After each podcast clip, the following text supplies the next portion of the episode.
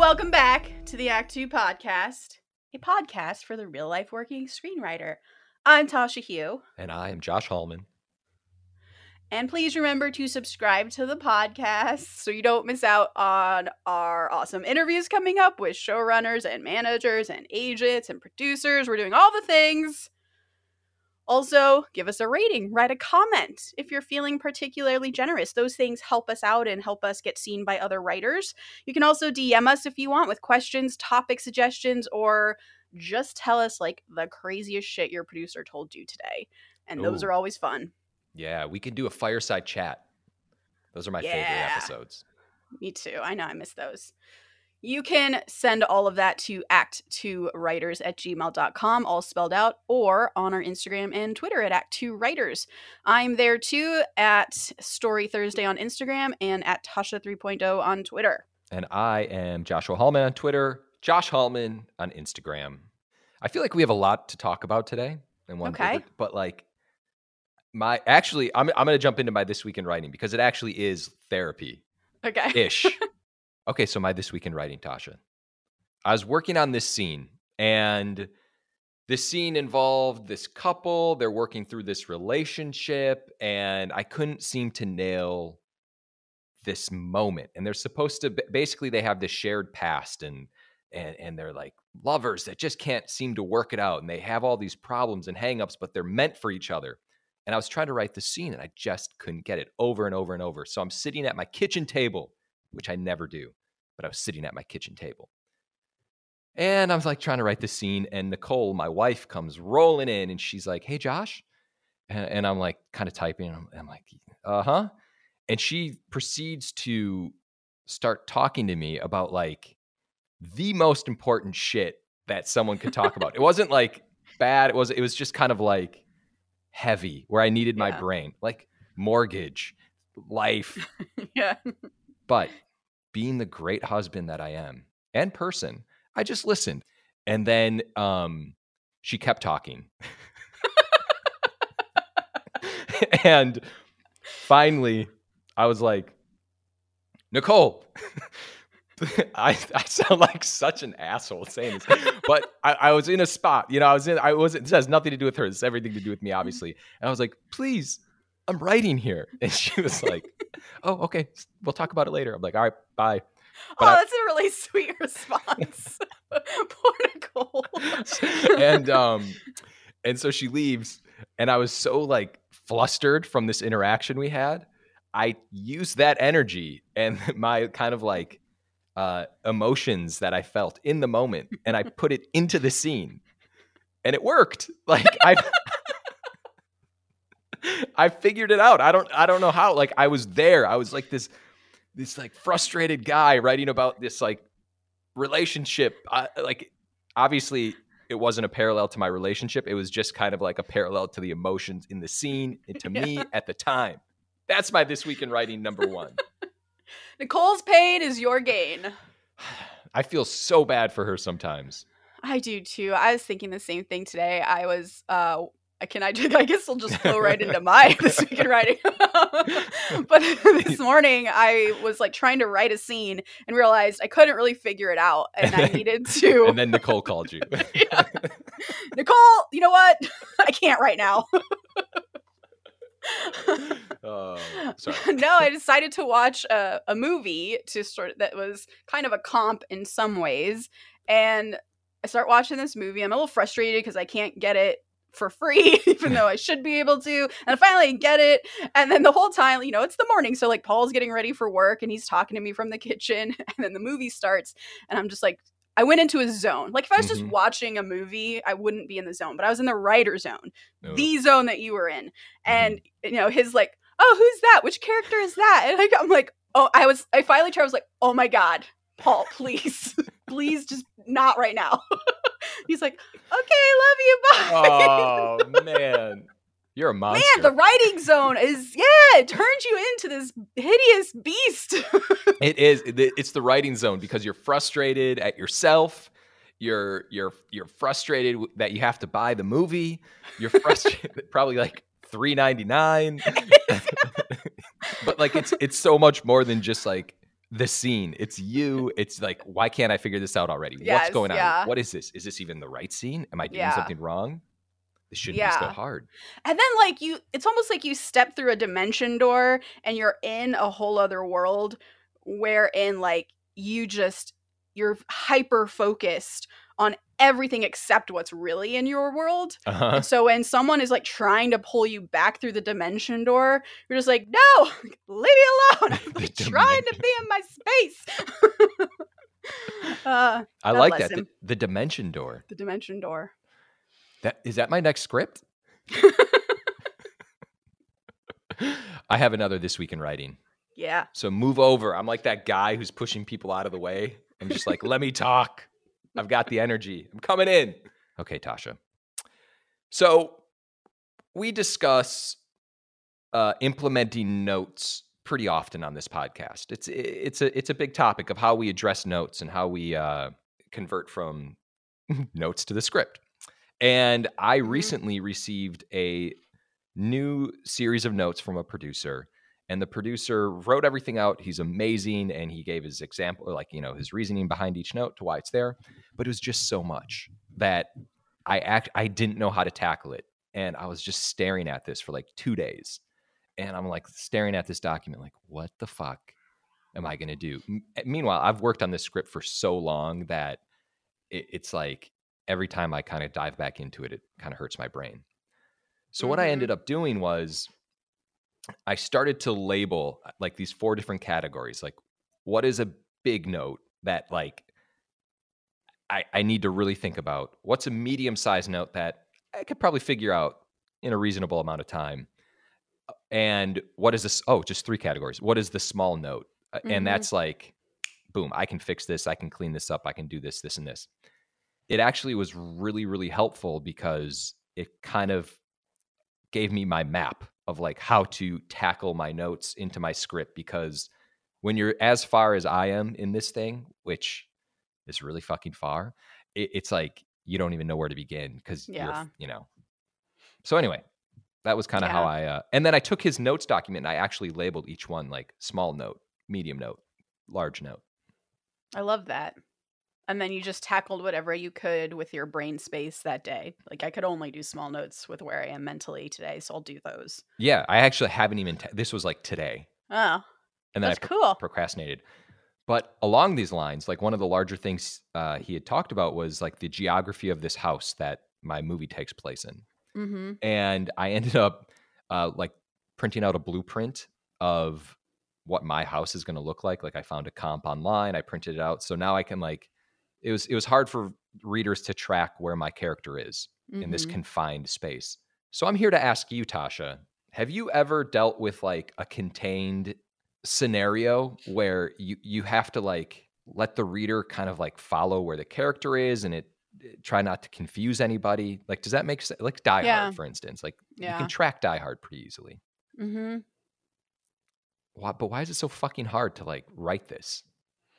It's hard to figure out how I think like to do headings and spacing and stuff. Is is that what you're talking about? Like literally sort of that kind of stuff, or just sort of stepping back, bigger picture, hard to orient people in a certain room. No, I mean orient people. Like, Mhm. okay, they were in a living room to a dining room to Mm-hmm. the bedroom. Like if someone's running around a house, it can get confusing for me. Like that's one of the big hangups. It's like, Mhm. where's the character? Is it helpful to maybe like a just name them something very memorable, um, instead of just like living room? It's red Mm, room. Red room. Um, and then when you give it, when you introduce the space, give it like a really key detail right up front that's again super memorable. And just like, especially if your whole thing takes place in a house, and I feel like I've seen this in scripts before, where where they will take the time when they first go into that room to describe it with a with a big old paragraph or a medium sized paragraph that just sets you up in the space, so that when we go back there, we're like, oh yeah, that's this is the red room with that weird sofa on the side and like the stained glass window. Got it.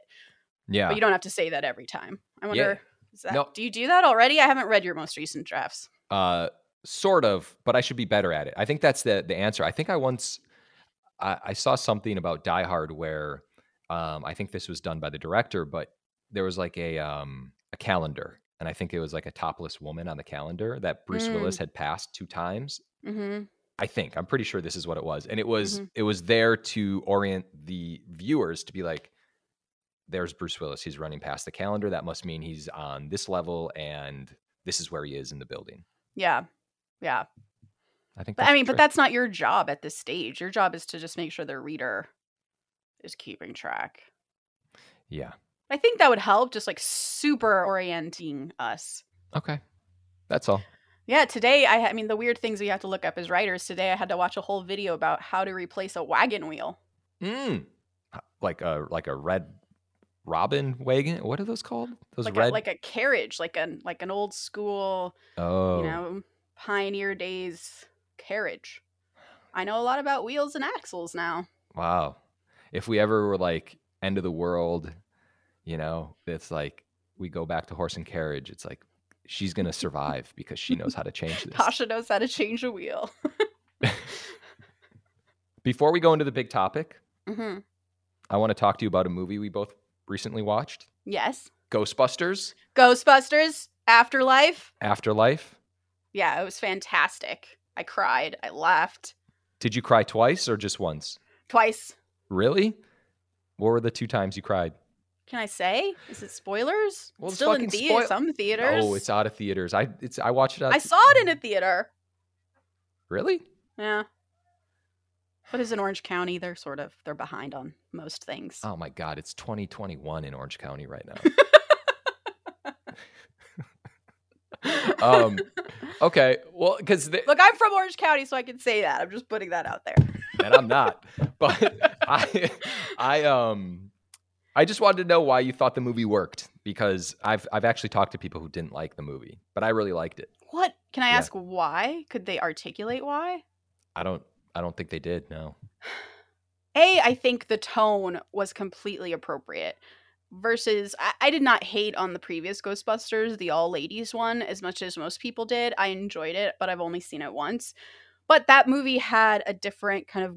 They, they chose the goofiness from the original Ghostbusters and decided to lean into that. And this movie chose the earnestness of that movie and leaned into that. And that, to me, was the appropriate choice because to me, Ghostbusters is like an earnest movie that has funny parts to it. Mm-hmm. And that's what makes it so great. And that's why we love so many 80s, 90s movies, is because they, they manage that balance so well. Um, and this movie just did it. And they did it through following this girl who was not a wisecracker. She wasn't particular, like, that was sort of the joke and, and what made her funny. But she's also so kind and intelligent and interesting that you were on the ride, I think, because you were so closely attached to her point of view Yeah. and that to me was a really great setup to help make it feel really grounded versus i think the previous one was felt more like an ensemble movie to me. Yeah, and this one actually takes place in the Ghostbusters universe, yes. Whereas the previous one oddly didn't, which I always found that to be a really weird choice. yeah. Okay, I just wanted uh I just wanted your yeah i mean and like the, it was like it was all the great things you want like the pops of surprises when you first see the ghostbuster symbol and the way it cuts out before you like completely see it is so Yeah. great. Like the way they tease you because you they know that you came here because you loved the original movies is so so good. And i mean they kept it in the family with ivan reitman directing it and i think that was really smart but yeah, and like what was also cool is somehow when you got to the end, because everything else was so grounded, and they used to kind of use that old 80s look to the ghosts. Mhm. They just brought it right back, all the way to like how the smoke looks and, and like the lightning.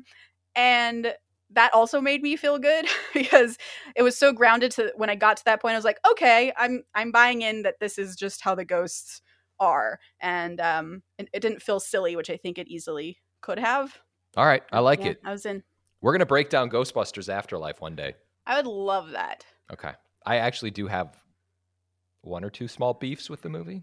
Oh, what are they? Can you bring them up? Well, I don't want to spoil it now that we talked about it. You want to spoil our breakdown? Well, no, I, I just I felt like that it was a little bit of a service to fans at certain points. Like, Wait, but what's an example that you feel like did it too much? like the little marshmallow marshmallow men. Oh, so cute. That- yeah, no, that was they're very cute, but it was also like very specific that the Stay Puft Marshmallow Men are coming back. Yeah.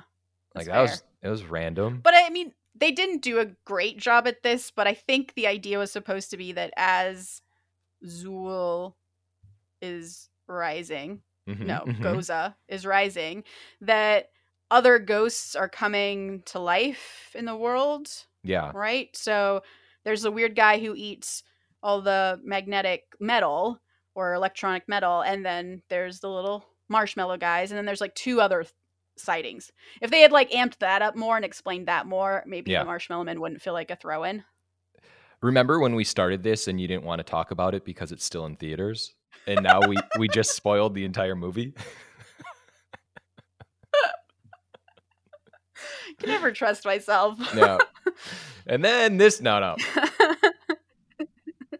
um okay so i have another thing i guess it's a this week in writing Mhm. because it taught me things but i watched uh robin hood 2018 Taron Egerton Mhm. um whom we both are big fans of and i loved it granted i only watched the first half and like scrubbed through the second half because i was watching it for research but the setup in particular i thought was really really great uh you've seen it right josh I have. Only I saw it in 2018 or whenever it is that oh when it came out yeah.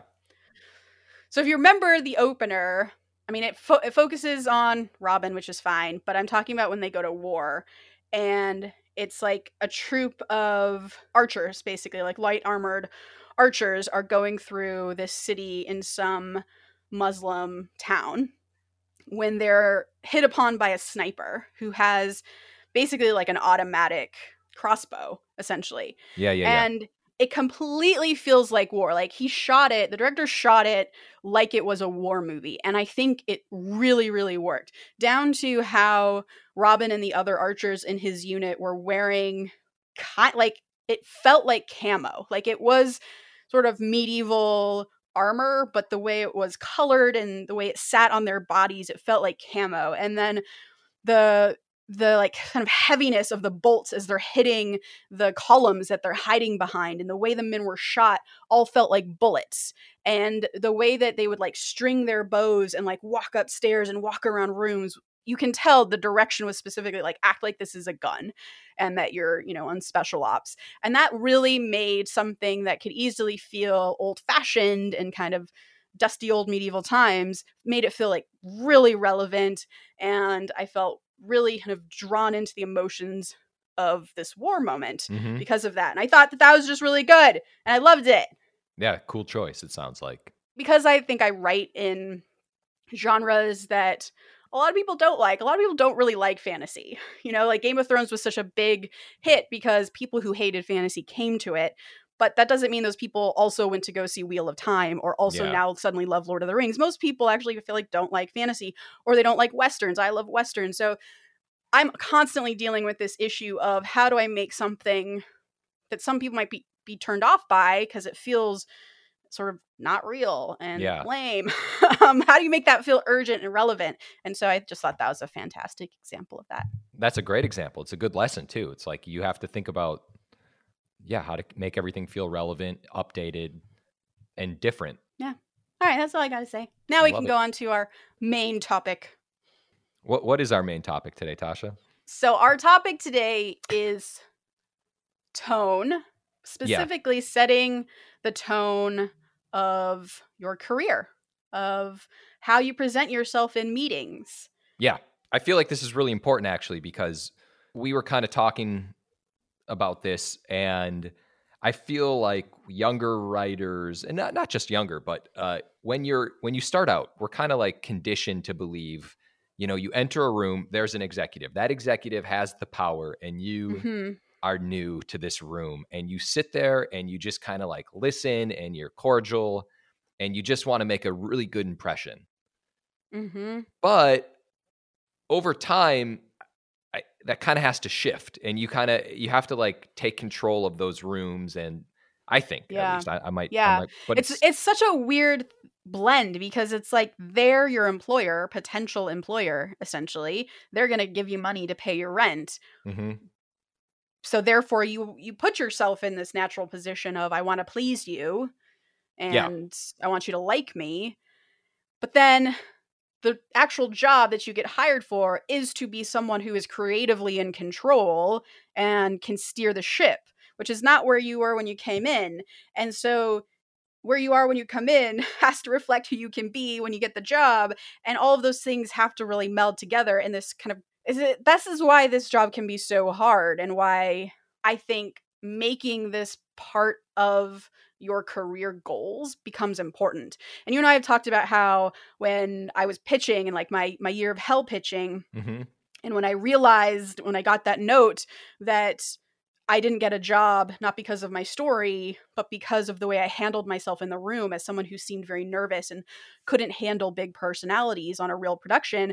And I was like so floored by that. And I made it a goal of mine to stop that basically yeah. to learn how to sound confident and i had to practice it until i could do it and now i'm like oh i think i need to learn this new skill now to like set the tone in a room so that i don't come in seeming like there's a the power shift lies with them yeah and not that i'm like gonna manhandle the meeting but that i'm someone who has it all under control yeah i think that's the key is just creating that sense yes that that everything is under control and as I was thinking about this, it's like we're so used to, I think a lot of people in the creative space are, especially in Hollywood, are like people pleasing, right? Like mm-hmm. we come in and it's like you face so much rejection that at some point you just want to hear people who like your stuff or read, they, oh, that was a great script. Yeah. You're like, uh huh, uh huh. Okay, so we were thinking about this actor. You're like, I love that actor, but in like the back of your head, you don't. And and at some point, you yeah, you really have to make that conscious effort to to be like, I've got a handle on this. This is what my vision is. And I, am like controlling this.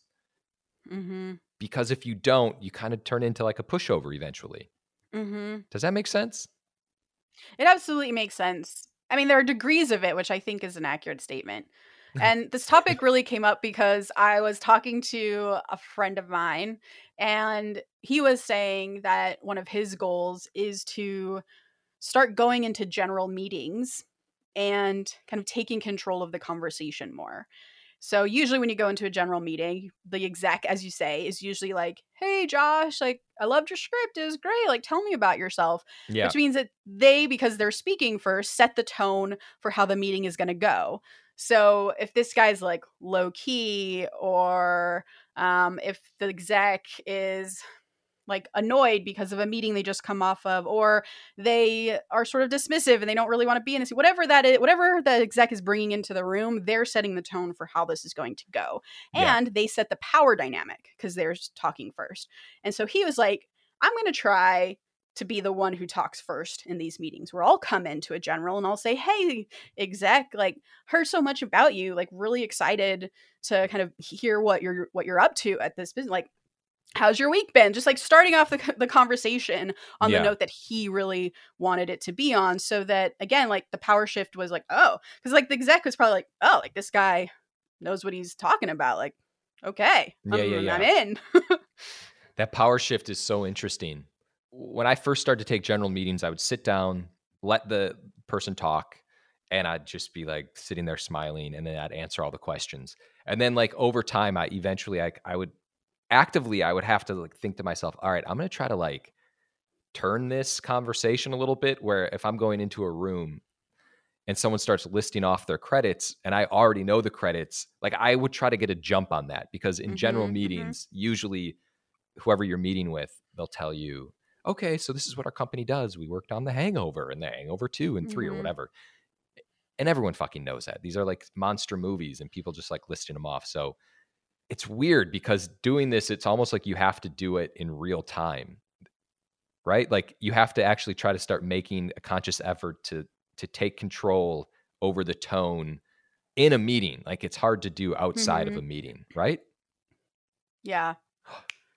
Although why this topic was so interesting to me is because I sort of experienced this in like real life where I was in a scenario which I had told you about, which I won't get too deep in, where I was get with deep. No way, not this one. and uh, where I was with a guy who clearly, clearly was trying to assert his alpha dominance between our Mhm. dynamic. Like there wasn't even a th- no question about it. And once I realized it was happening, I like completely changed posture, uh, the the way I spoke, the things I Mhm. said. I was eating his food. I like I was like a fucking madman. And um it- bringing this full circle, this this like controlling the tone of your career is like it also relates to real life. You know? Yeah. It does. It does. And also, I think related to this conversation is creating the tone for those individual meetings helps then create a tone for your career because you eventually want to be a showrunner. You Yeah. want to be that A-list writer that people know they can depend on, that they invite to set on movies and aren't afraid to have you on set because they want your valued opinion. You want to just kind of be that force in the industry and starting in general meetings is a great sort of mini goal to start with. And then part of that, I think what's built into it is something you and I were talking about this week, which is having difficult conversations with producers.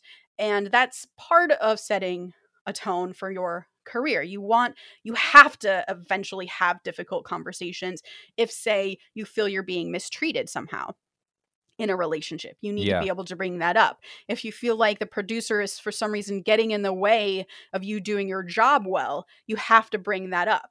And I think again starting small by setting a tone in the generals will help you build the confidence to eventually start having those kinds of conversations. So when we talk about tone for your career, that's kind of what we mean. It's that whole bubble. Yeah, I agree. And and what you're saying is also like not only sets kind of expectations of people around you, it it's like makes you feel good too, and it makes you believe in yourself. Does that sound cheesy? No, it feels terrible right now because I'm in it, in the middle of it, and it's really anxiety inducing. Oh, really? Talk about it mm-hmm. specifically. well, okay, so Oh, you I, don't really I, I have will it. I'll talk about it. I'll talk about it. So no, no, you don't.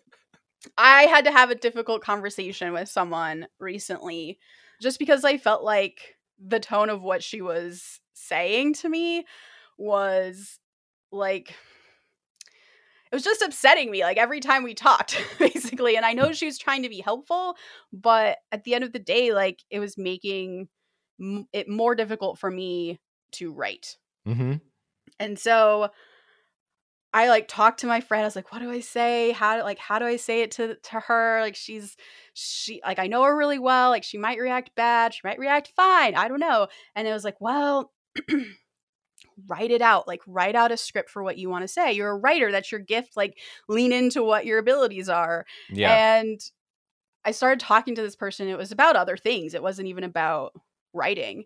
Um, and then it like just sort and you know, Josh, like I have a tendency to just be like, blah blah blah blah, Uh-huh. just like vomit all over people uh, with, with thoughts, and I can I can be very awkward in my transitions to difficult topics too, and I, I was. Um, and then this person was like totally fine, like they they listened to me and they heard me and understood me and we had conver- uh, like a very adult conversation about it and you're right i did feel good at the end of it yeah. but leading up to it and during it i was like just terrified but that's the way it was when i was learning how to pitch better because you feel i think the terror comes from feeling like an imposter like you're Yeah. wrong you're not doing the right thing you're the kid in a room of adults so why are you speaking out this way but when we see successful people that we admire do we think they take a back seat in these rooms absolutely not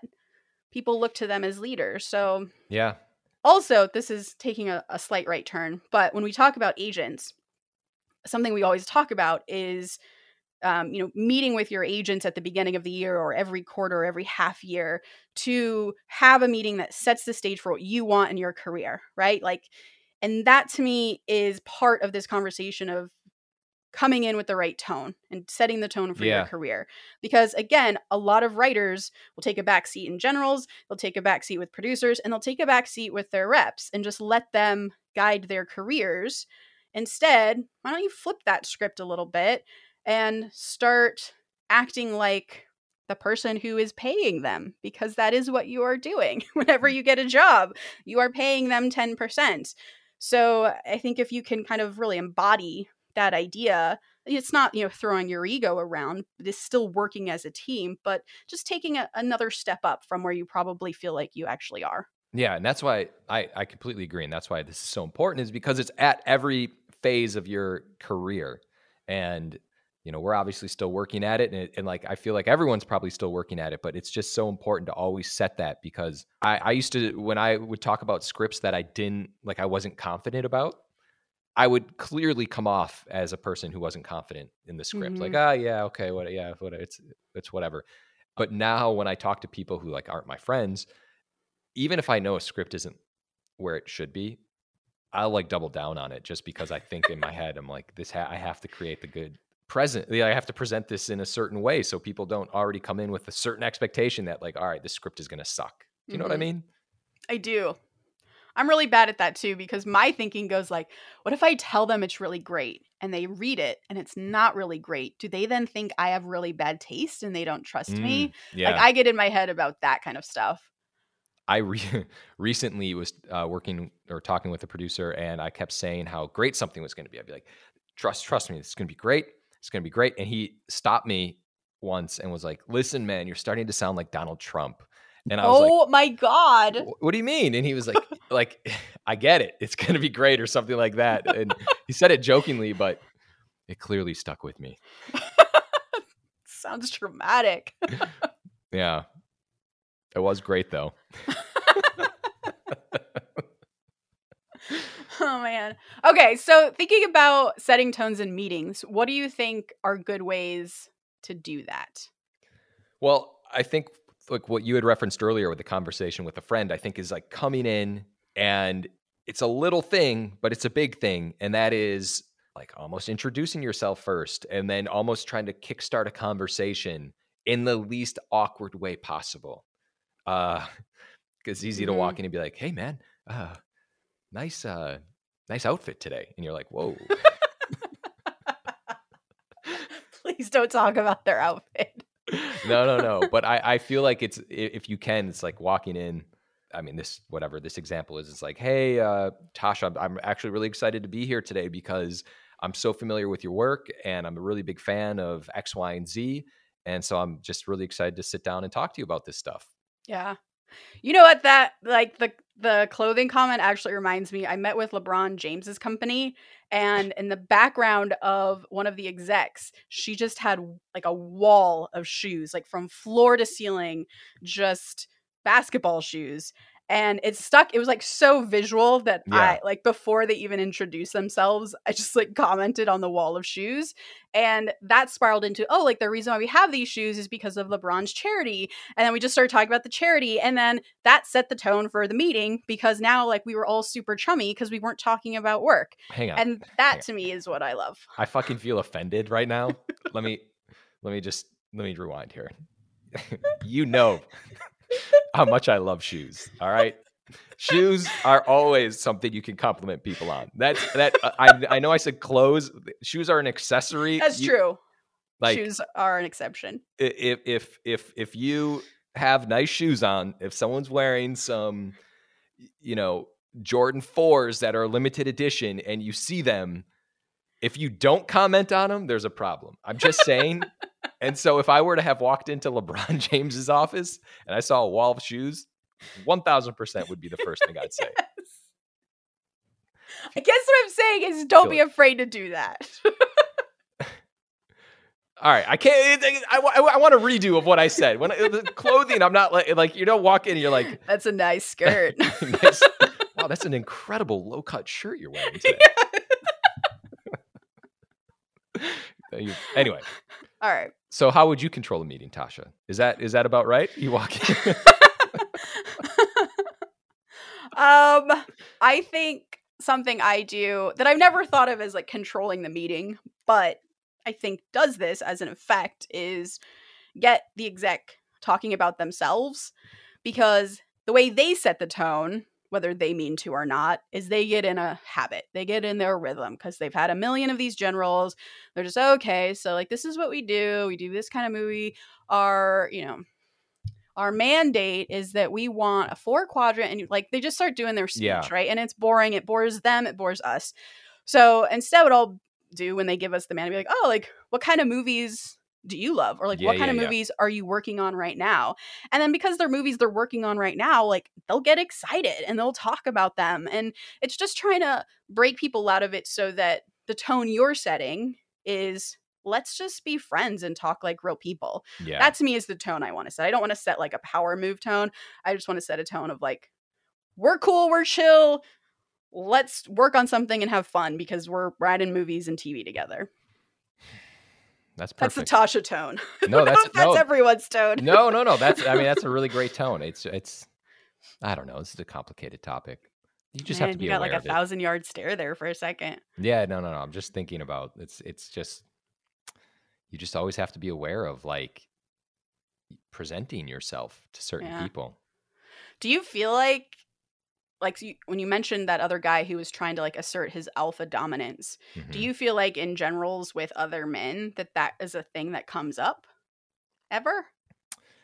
Um, I have been in that scenario for sure. Um, the the one that I was referencing was uh, it was a little different because it was outdoors, like Like a social like thing. out of an office. And Mhm. but having said that, I've been around men. I've been, I've been around women too, outside of Mm. uh, th their offices, where they come in real hot. Like this Mhm. is what I do. I know this. uh, Like it's it creates that that adult kid relationship. Yeah. Agents are really great at doing that, by the way. Yeah. Shoot. You know, as you're saying that and like acting it out, like I got very anxious because I do not do well with that kind of alpha personality from men or women. Mhm. And I don't think I am yet prepared to assert dominance in rooms with those people because I just personally don't like them.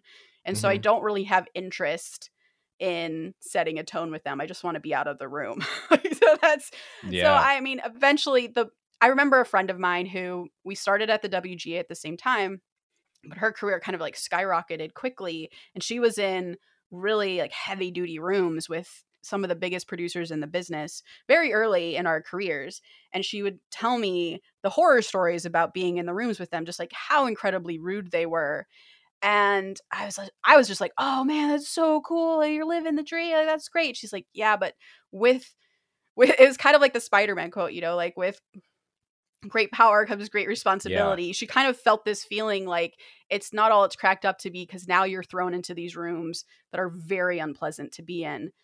So I I'm not prepared for those kinds of people. Better get ready. I don't like it. That's great. Maybe I'll just never work. Can I just avoid them altogether? Yeah, maybe. but I, I the last thing I'll say about this is I kind of have like I have a weird reaction to certain people, and you know this because I'll tell you stories about tennis where I'll encounter a person in the Mhm. industry who plays tennis, and my mind immediately goes to I'm gonna beat this guy. Like I, I how I'm gonna play this. I'm gonna challenge this guy. I'm gonna fucking destroy him because this is one place I can do it. Like I know that I can do this. Yeah. It's so unhealthy. You do have a very unique position of, in some ways, taking meetings on the tennis court. I know it's not, that's not how it's built, but you, yeah, you Yeah. play tennis with so many people in this industry. Yeah. Do you ever pull back as Yeah. part, like, as part of the tone setting? I've taken dives before, yeah. Yeah, it's so true. yeah, or I step it up as much as I can. Oh, man. I feel like that's, can, is that, can you do that as a TV show? Just distill that. It's like the tone of Succession or like White Lotus at a country club starring Josh Hallman. Yeah, absolutely. But yeah, I, I've got a lot of stories at, a, at a country club. All right. So I have something that I want to finish this off with, if that's okay. Yeah.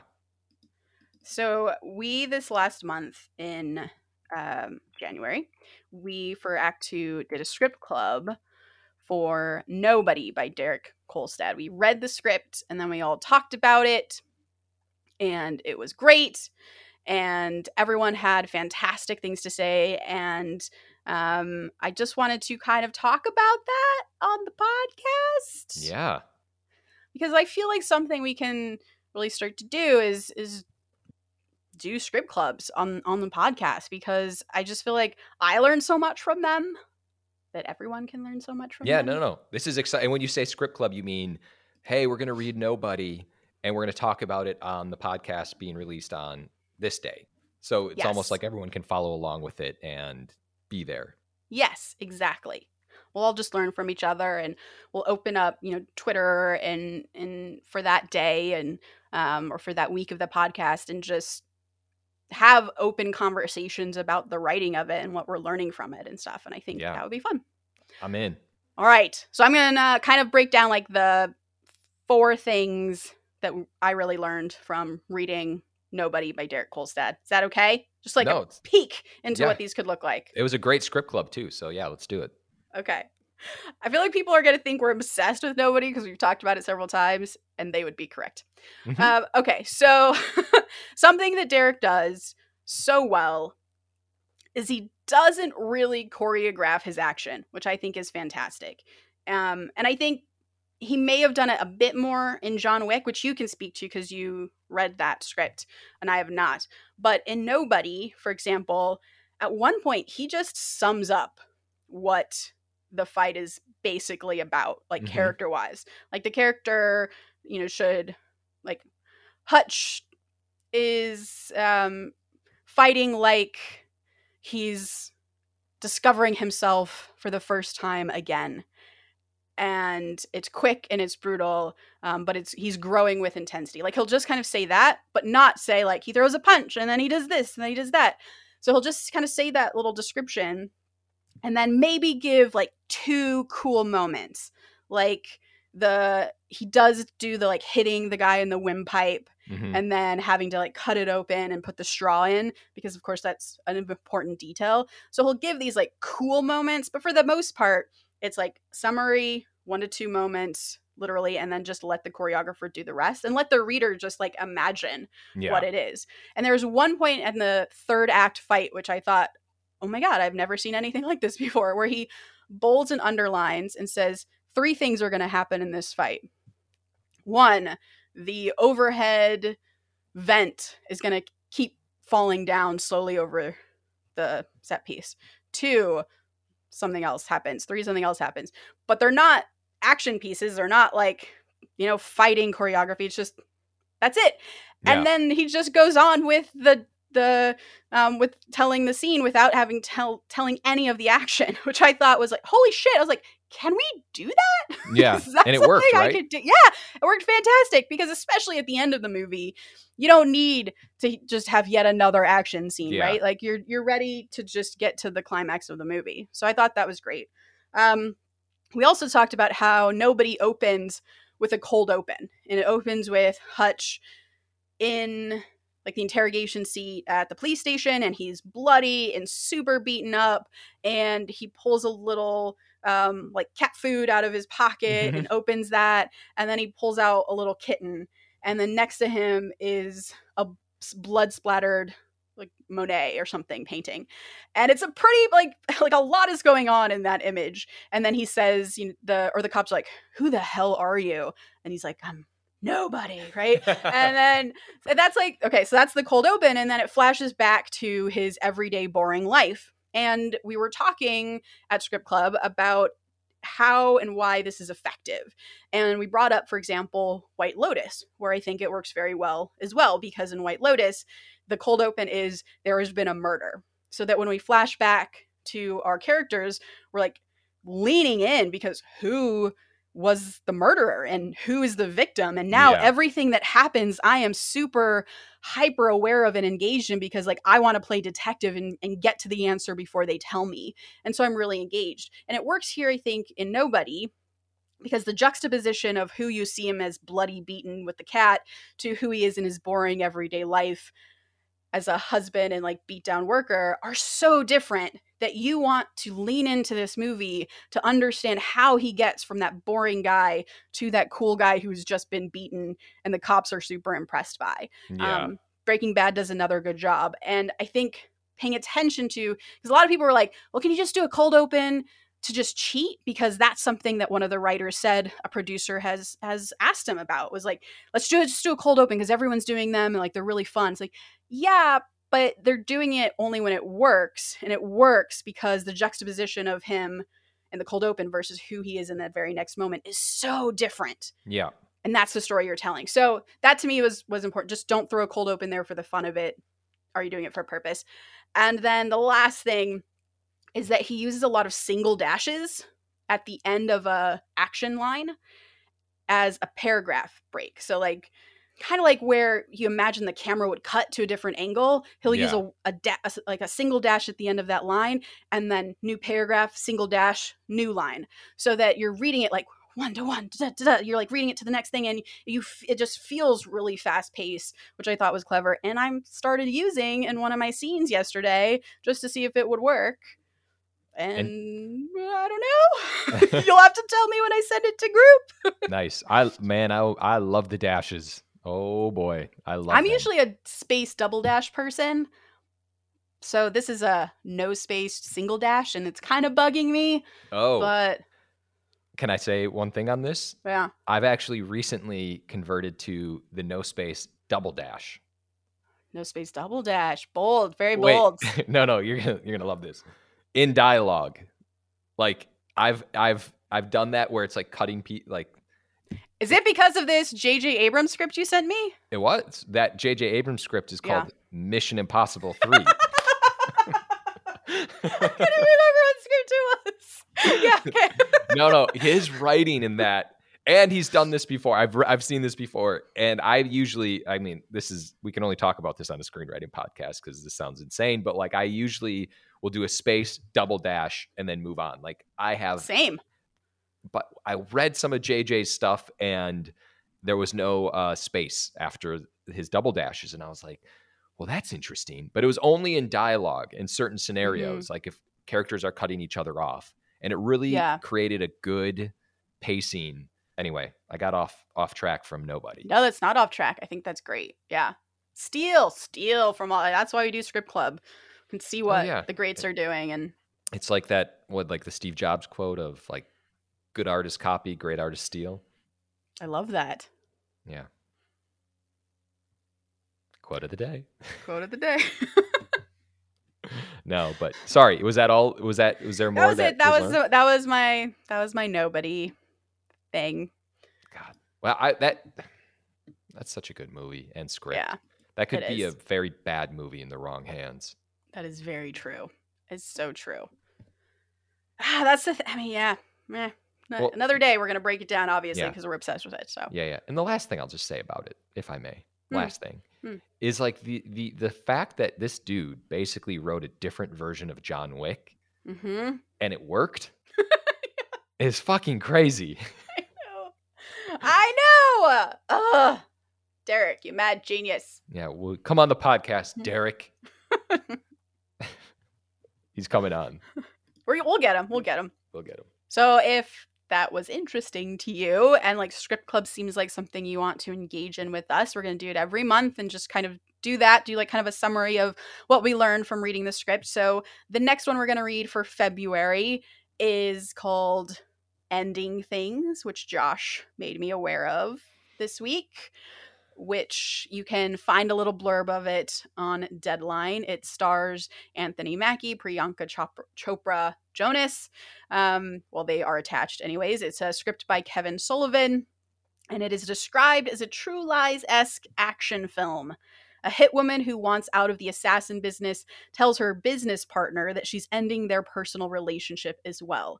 But she comes to realize she doesn't want to end that part of their bond. In order to survive the breakup and their last job together, they must join forces for one last night out. So, if that's interesting to you and you want to read that and talk about that with us, you can send us an email at act2writers at gmail.com. We can send you the script and keep coming back to this podcast, and we will talk about it at the end of the month. Boom. All right. Should we do our quote of the day? Yes. Get out of here? All right. If you spend too much time thinking about a thing, you'll never get it done. Make at least one definite move daily toward your goal. Bruce Lee. Please remember to rate and subscribe. Follow us at Act Two Writers for more awesome writing stuff. You can follow me, Tasha, at Story Thursday on Instagram or on Twitter at Tasha 3.0. I'm Joshua Hallman on Twitter, Josh Hallman on Instagram. And as always, the Act Two podcast is a production of Act Two, a network and support group for the everyday working screenwriter. This episode was edited by Paul Lundquist, music by 414 Beg, which you can find on Spotify.